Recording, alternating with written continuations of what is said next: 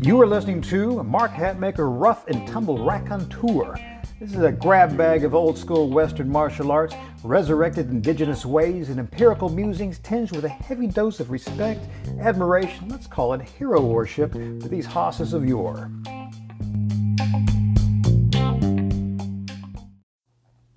Crew, this is Mark Hatmaker coming to you from the Comancheria uh, might be a little jazzed and jumped up today, just coming off a weekend of adventure on the river. So, you know how that kind of gets down in your marrow bones and makes you feel just fine. Uh, the uh, title of today's uh, fun is The Day Jiu Jitsu Died in Paris, right? A little bit of a provocative uh, title there, but stay with me. Uh, there's a lesson more than just matching style against style or whatever, and make sure my, my thoughtful tacticians and strategic warriors you should find a lot of food for thought here, and particularly the, all three sections we'll be running through. So let's look to a single uh, historical instance that illuminates a lesson in task saturation, or what Musashi called sword flowers. Now, here, jujitsu just happens to be the vehicle of the combat strategy lesson. The art is not being picked on, not at all, because we all know it is formidable, and if you doubt it is, formidable, you've not played against uh, skilled or even semi-skilled jiu-jitsu tacticians. So let's be clear on that. This is not a knock on jiu-jitsu. It is a knock on a sometimes how even experienced people uh, can fall to a little bit of a cognitive trap here. The focus here is less the art itself than it is the mind of the combat athlete that fixes beyond good sense or good health. Now we're going to begin in France and then spend some time in a Black Hawk chopper cockpit and how we get to uh, uh, train these awesome fierce fighters, and then allow a samurai to throw some shade, and then wind up hopefully with our pupils dilated for wiser tactics and strategy choices. So let's go to early 20th century France, and also be prepared. I do not speak French. I only have uh, my uh, my poor grasp of English and perhaps my even poor grasp of uh, Comanche uh, to, uh, to, weather the, the language storms. But here we'll be dealing with some French, and uh, so be prepared for hilarity ensued. So, uh, early 20th century France, we've got Edmond Desbonnet, was a physical culture purveyor and entrepreneur. As a matter of fact, if you're uh, read, would rather read this, and I'll put the link on it, you can go over and look at the blog, and I've uh, thrown up a photo of Mr. Desbonnet, and you can't doubt that this guy was uh, clearly jacked, all pre-steroids, gorgeous stuff. I mean, it's all true hard work, uh, no help along the way. Anyway, back to Mr. Desbonnet. Like all good businessmen, he kept an eye on how to increase his clientele, right? So, during a trip to London in 1905, he encounters a physical exhibition that was currently all the rage in London. That was the, uh, quote, exotic art of Japanese jiu-jitsu, unquote, which actually was uh, judo, as it, uh, judo as it looked at that time. So uh, we can kind of say jujitsu, judo are going to be kind of uh, synonyms for one another throughout the rest of this uh, little sermon here. At the time, uh, Taro Miyake was wowing the public and physical culturists alike with his adept use of leverage to toss larger and stronger ones willy nilly. Right? So Desbonnet sees an opportunity. So he hires Miyake and Miyake's equally able colleague Kananya, uh, Kananya to come to France for a few months to teach his core cadre this new sensation. Now, the French public is likewise enthusiastic for this new form of martial art. Now, Desbonnet then contracts, I mean, con, uh, contracts Ernest Regnier, a combination man, well, that is a boxer who is also a wrestler, to go to London and learn that all he can from Miyake and Kananye. Uh, uh, Kananya, sorry, I'm going to mispronounce the French and the Japanese here. And then uh, De, uh, Regnier is then to bring this all back home and teach the art in uh, Desbonnet's establishment. Well, Regnier is, was not only an able boxer, wrestler already, he's also a powerful man, similar to uh, Desbonnet. He's a little bit on the small side, but still yet. Uh, he took to this art like a duck to water. So here we got who's already strong. He's fit. Uh, he's uh, he's a boxer and he's a wrestler. You know these are formidable arts. And he's going to also overlay on top of that another another formidable art. So stay with us. Regnier is nothing to sneeze at. Regnier is immediately smitten by the art. And he thinks, and thanks to his conditioning base and his solid foundation in wrestling, he is soon deemed as able as his worthy instructors. Now, the uh, newly combat evolved Regnier then returns to France, and to show how much he has a commitment to the new way of thinking, uh, to this new Japanese jiu-jitsu, he decides, as they called it then, to Japanize his name. So he starts calling himself Rei uh, he pronounces it so the spelling goes from R E G N I E R. He changes it to R E hyphen capital N I E. So in his mind, he's showing a good deal of respect and how much his allegiance has switched over to this new form. So in the summer of 1905, Desbonnet opens a studio in the upscale Champs Elysees quarter of Paris and dubs it the Japanese School of Jiu Jitsu. Now, this thing is a rousing financial success. And Raimi, uh, Miyake, and Kanaya become celebrities touring the continental capitals together giving demonstrations. Everybody just is loving it, going ape for it. So Raimi, again, our French Japanese name, uh, sees the financial success and decides to go it on his own without Debonnaire. And he comes with the idea of a moneymaker of an exhibition to bring in more uh, eyes on it and make more people want to sign up. With the confidence and his newly mastered art, he schedules himself to fight all comers the Folies Bergère. So, the evening of 30th, uh, November 30th, in 1905, uh, one of those all comers that stepped up for the challenge happened to be a wrestler. His name was Witzler, W I T Z L E R, and he's described as, quote, savage and surly, unquote. I didn't even give the French uh, how they, because, you know, it'd just be silly, but savage and surly wrestler named Witzler.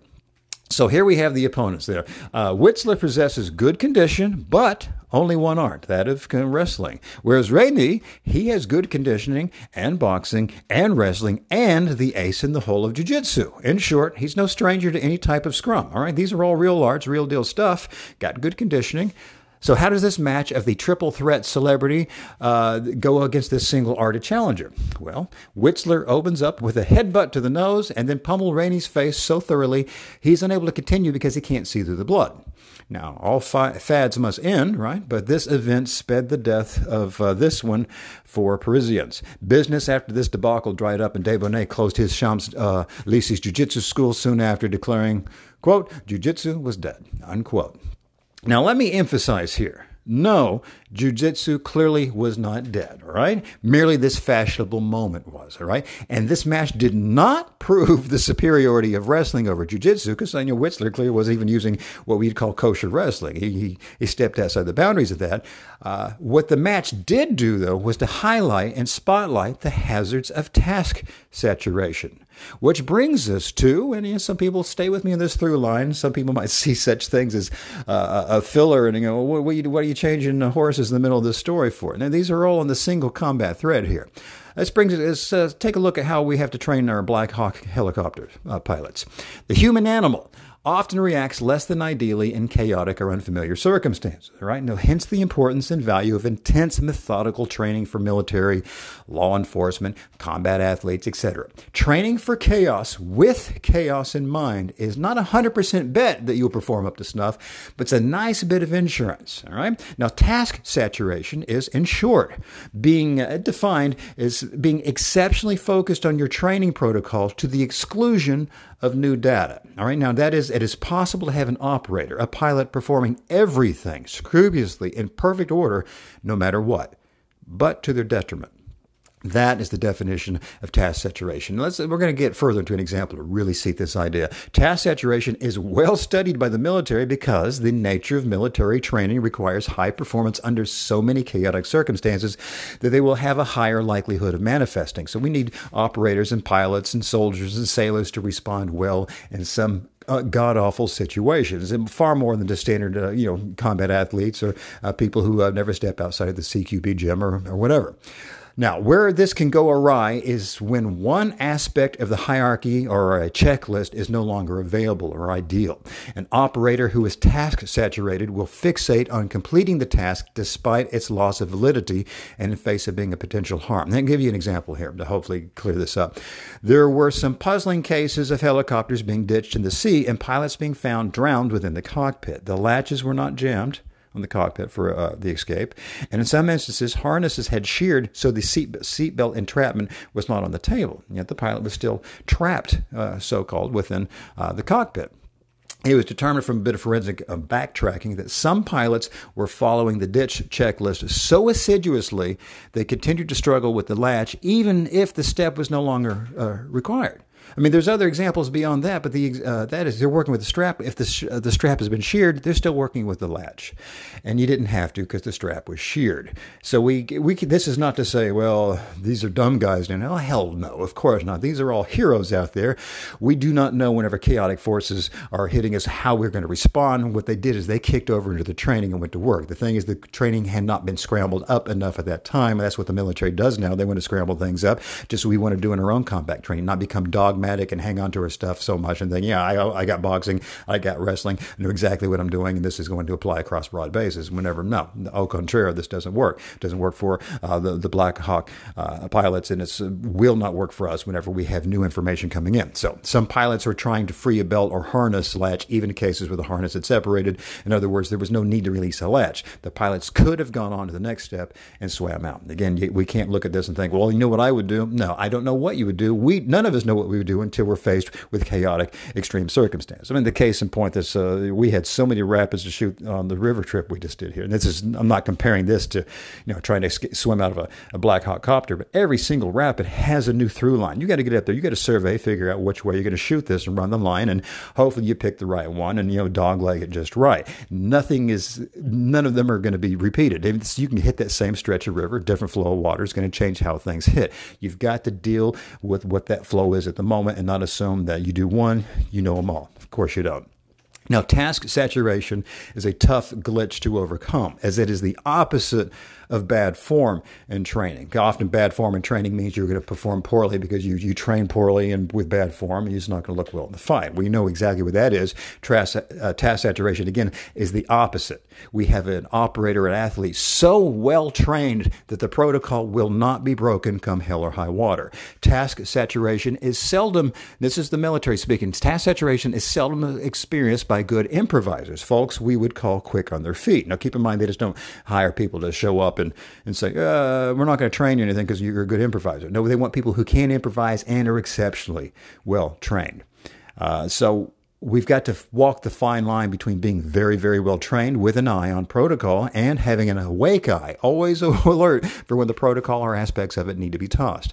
The military training attempts to thwart task saturation by varying task and programming scenarios and training where the protocol must be scrambled. That is forcing improvisation upon the operator. So you learn your uh, your task top to bottom, A to Z, upside down, backwards, and after that, pieces get chopped out and scrambled and moved around all the time. So you need to know everything fluently and then the chaos gets kicked at you. Don't start out with chaos training only. You go chaos first, like with our outer limits drills that we have. You don't do those first. You learn how to move, how to react and do. Then you use your overlay of the outer limits drills. If you don't know what I'm talking about there, have a look at our uh, extremeselfprotection.com and our, our our street system. Uh, it'll be volume three, outer, uh, outer limits drill. None of that is how to throw hands or, or resist uh, uh something in self defense. It's how to train with different overlays on top of it to kill some task sap- uh, uh, saturation, let you know what will manifest or what you might need to toss from your own toolbox. Now, Witzler, that our savage and surly wrestler, he scrambled Rene's protocol. So Rene was highly trained in jujitsu, in boxing, and wrestling, and yet whenever he, he tried try to respond with jujitsu answers where they no longer apply. So when jujitsu answers apply, they are absolutely manna. They're wonderful, the top notch. When they do not, they are anathema. And again, this isn't just jujitsu. When boxing answers don't apply, no go. When wrestling answers don't apply, or when Krav Maga answers don't uh, apply. All this. We must not rest on assumptions uh, that scrambling our methods enough, though. Sometimes the glitch is in the complexity of the approach itself. Now, stay with me here. I'm going to go on to uh, pick up a little bit of samurai wisdom here. Uh, Miyamoto's Musashi's uh, Book of Five Rings is a foundational text in samurai lore. Musashi grouses or complains that he sees the danger. He, he also sees the danger in blind adherence to, quote, just because, unquote, tradition that no longer fits combative realities, right? So he's kind of railing against some tradition that no longer, it might have applied at one point in the past, but no longer fits. And this is the chewy part of Musashi's observation. He also warns that much innovation, now this in scare quotes there, meaning yeah, he did, he's putative, specious. Uh, much of our innovation that comes after tradition, read that as foundational and effective, is equally rife with superfluities. Uh, means he places the blame on turning the war arts into commerce. The supplier needs to keep the buyer at the teat, so to speak, so the so called master multiplies complexities and training to keep the milk flowing. You know what I'm talking about there? I mean, uh, you could easily point to me and go, hey, Hatmaker, you release a new training uh, uh, uh program each and every uh, month. Well, it's another chapter of what we're going there. And that's exactly the sort of thing, in a sense, that I'm talking about. If I was increasing complexities, what we're doing with black boxing is to uh, Black Box Project is to continually chop down and trim down. You got to get to the things that are just going to be easier and easier and trim away the fat, go with historical realities to get it viciously verified, make sure that works. If things get increasingly complex on it, you go, that's not the way to go, man. So let's go to Musashi here. Let's go with a quote. Uh, as I see society, people make the arts into commercial products. They even think of themselves as commodities and also make implements for their commercial value. The attitude is like flowers compared with seeds. The flowers are more numerous than the seeds. There is more decoration than reality. Unquote. So, in other words, all martial tactics and strategies have an essence, often a thrusting point of simplicity, as the chaos of true battle will support nothing more than the Occam's razor of stripped down choice. The flowers, the ornamentation may be beautiful, but uh, how many are as useful as a headbutt to the nose when you're expecting a collar tie up? So, in a sense, Rene became task saturated, learning all the ins and outs and tricks and tips of leverage. And uh, what you should have a great, broad, wonderful foundational base in it, as Musashi uh, discusses, but at the same time, realize there's a way to get right down and run down the center.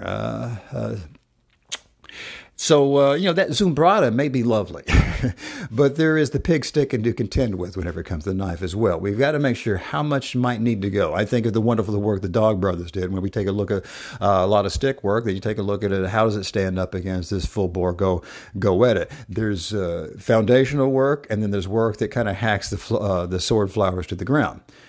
Now, again, I could have selected from many an art, you know, boxing, wrestling, Muay Thai, etc., where we see examples of something that is without a doubt effective, undoubtedly effective in most circumstances, and yet still provide the wrong answer simply because it was uh, it's not the task saturated answer, right? It's the post foundational sword flower answer, right? And again, uh, that's the foundation of what we do with our black box stuff for nothing but seeds and rip roaring to the point, old school tactics, historically accurate, visually verified. And I would have tell you, have a look at our uh, uh, raw or black box project there. I mean, I'll, I'll provide the uh, it's extremeselfprotection.com. The link here be in the show notes. I'll also give you the link over here to the blog version of this. You can take a look at a, a photo of Mr. Desbonnet there. Take a look at that uh, awesome physique he built without the, the use of uh, cheating aids. And then also we've got an upcoming uh, uh, boot camp. If you actually want to get uh, hands on and do some stuff, we'll be doing some planes, knife work, old school rough and tumble work, uh, old World War One and Two combatants from Coach Jim Marks. We got John Miller coming on there doing some mighty twisty sambo leg locks. But of course, I'll be handling the historical side of things. That boot camp is in August uh, 20, uh, yeah, August 20th and 21st. And I'll put a link on there if you want to take a look at that. Other than that, just thanks for having ears on this thing and enjoy yourself, crew.